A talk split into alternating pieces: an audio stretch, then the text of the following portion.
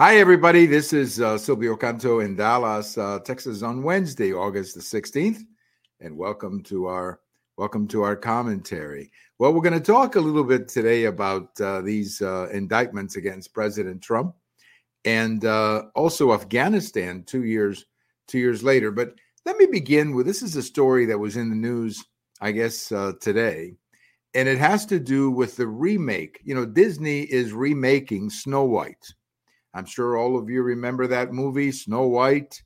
Uh, I guess it was originally made in 1937. It's one of the great Disney classics.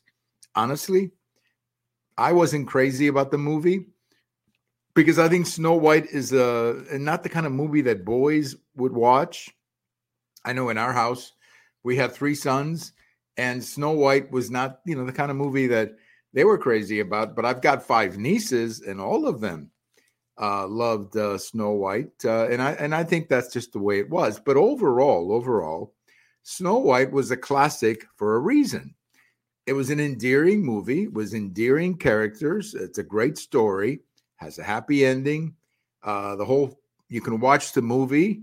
You don't have to think about politics. Uh, they're not pushing anything on you. They're not talking about climate change. They're not talking about how terrible the country is. They're not talking about slavery they're not talking about anything. They're just giving you a story that is fun and charming. And that is the charm of Snow White. That's the reason why it's been around for 100 years. Now, Disney, I guess, has decided to remake Snow White. Now, look, I. I'm not a big fan of remakes. I think that classics should be left alone. You know, I I've never really seen seen a remake uh, that is uh, better than the original. I remember a few years ago there was a remake of that uh, movie. Maybe it was a Disney movie too, called Journey to the Center of the Earth. Remember the original uh, Journey to the Center of the Earth? Uh, I think it was in the late 50s, early 60s. It's a great movie. I loved it. I, I thought it was a wonderful movie. I've seen it how many times? I don't know. And then they gave us a remake of it.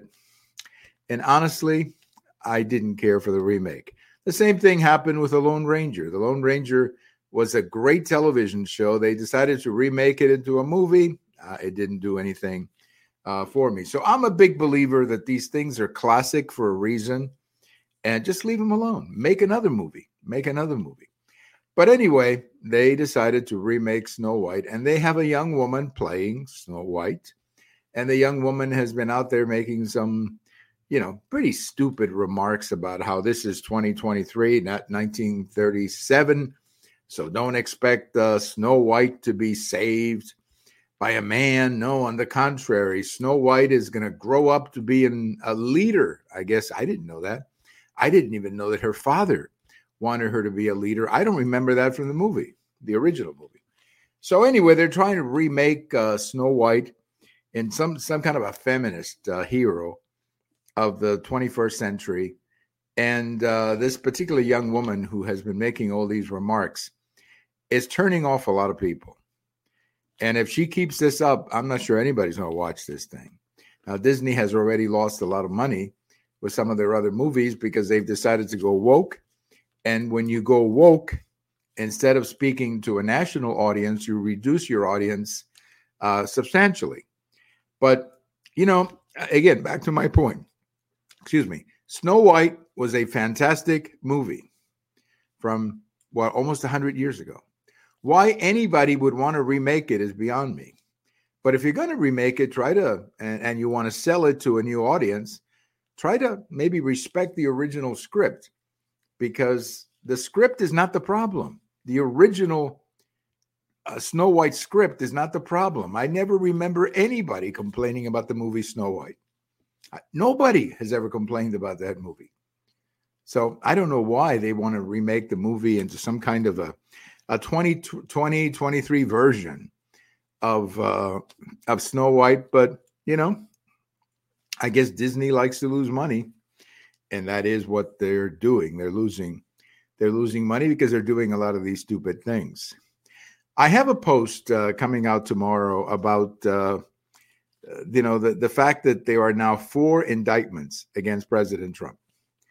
And there was a very fascinating article by Byron York. Byron, you probably have seen him on Fox News. I believe he is a an, a Washington editor for the Washington Times, I believe, and he writes a lot of great stuff. And he wrote a, uh, he wrote an article about this uh, this indictment, the one from Georgia, and the name of the article is is number four too much, meaning have we gone too far with this? And he cites in the article a uh, I guess another article by a lady named Ruth Marcus, who's not a conservative, who's asking the same question, saying, "Are we are we doing too much? Are we piling on?" And of course, the suggestion is that uh, maybe they're turning Trump into a victim. Well, I agree with that. I agree with that. I think that any fair minded person can see that they are targeting President Trump. I mean, they're just targeting him, they're going after him uh, for crimes as ridiculous as tweeting and having conversations. Uh, I mean, they they indicted 19 people in Georgia. I mean, it's a little bit crazy uh, what they're doing. But beyond the legal the legal arguments, I think the message is being sent out there that the Democrats are out to get Trump. And I don't think that it's working because I think a lot of fair-minded people are saying, "Hey, if you don't like Trump, that's fine, vote against him. But don't try to take him out this way by using the criminal justice system as a way of interfering with the election." And I you know, I believe very strongly that this is all going to backfire on the Democrats. I really believe that because I think they're going too crazy with it. What they should have done, they should have selected one. Uh, they should have selected one. And of all these four cases, they have selected one. I think the document case is probably the best one they have. They should have selected that and focused on that particular indictment. But as it turned out, you know, everybody seems to have an indictment. Every Democrat has an indictment. And the consequence of this, I think that it's going to backfire and it's going to make a lot of people very confused as to which indictment are you talking about? Is it the one from Georgia? Is it the one from New York? Is it the one from January 6th? I mean, all there's just too many out there. And it's all coming across as if they're picking on President Trump rather than they're actually trying to uh, go after him for any specific uh, violations. So I think it's all going to blow up in their faces. I really believe that. And and that's because they're obsessed with Trump. That's what the problem is. These people are obsessed with Trump. They can't seem to get Trump out of their heads. And and and I think it's all going to backfire on them uh, big time. You know, it was two years ago that President uh, uh, Biden authorized our departure from from Afghanistan, a de- departure that turned out to be a disaster. Not only did 12 uh, young Americans die there at the, at the airport. Uh, but you also had all kinds of problems on the ground. And, you know, we left all these weapons and all these tanks and all these planes behind. We left military bases behind. And I think in many ways, and, you know, I talked to, uh, to Bill Katz, the editor of Urgent Agenda. I talked about him the other day on, on, on our podcast. I talked about this because he wrote an article saying that it was Afghanistan that began the decline of the Biden presidency. And I think that's true. I think Afghanistan was handled so poorly that a lot of Americans were saying, wait a minute, I thought this was supposed to be the guy with foreign policy experience. Well, he's been in Washington for a long time, but that doesn't mean he's got experience uh, or that he is very uh, thoughtful when it comes to foreign policy. So, Afghanistan was really the beginning, I think, of the collapse of the Biden uh, presidency because he looked so bad. The whole country looked so bad. And we left uh, billions and billions of dollars of equipment behind. Now, I do think that, you know, I differ a little bit here with some others, but I think we should have left a small force in Afghanistan. I think that would have been the wise thing to do. You leave a small force isolated from the city, just there as a reserve, as a check on some of our adversaries. Uh, you know, you don't have to be fighting a war, but you can just be there in case. And I that would that was always my position. You leave a force of three or four thousand troops at one of these air bases, and and you've got a presence uh, in the region if you have to be there at any moment in time. We decided to pull out in such a crazy way, and the consequence of all of this, uh, not only the 13 young men who were killed, but uh, the terrible, the terrible image that it gave to the world about the incompetence, absolute incompetence of the of the Biden administration. On this day, August 16th, we remember two of the most important people of the 20th century. The first one is Babe Ruth, who died on this day in 1948. The Brave was 53 when he passed away. he was 53 years old. He died of cancer.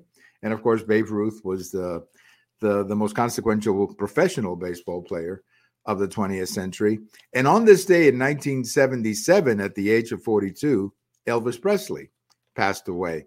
Elvis, of course, the most consequential musician, uh, certainly of the second half of the of the 20th uh, 20th century. So these two men who were very consequential in their own way, very important in their own fields and industries, they passed away on August 16th. Uh, the Babe Ruth in 1948 and Elvis Presley in 1977. I remember when Elvis passed away. I remember that day quite well. You know, the uh, I got home and I learned about it, and it seemed like the whole, everything on television, and this is before the cable news stations, everything was about Elvis. All the radio stations were talking about Elvis, all the TV stations were talking about Elvis, and that went on for quite some time. I mean, that I don't know how many people were shocked that Elvis Presley died, but I mean, I certainly didn't know that he was that sick or that he, that he had all those problems. I, you know, again, I wasn't in touch with everything he was doing. I was just a fan of his music.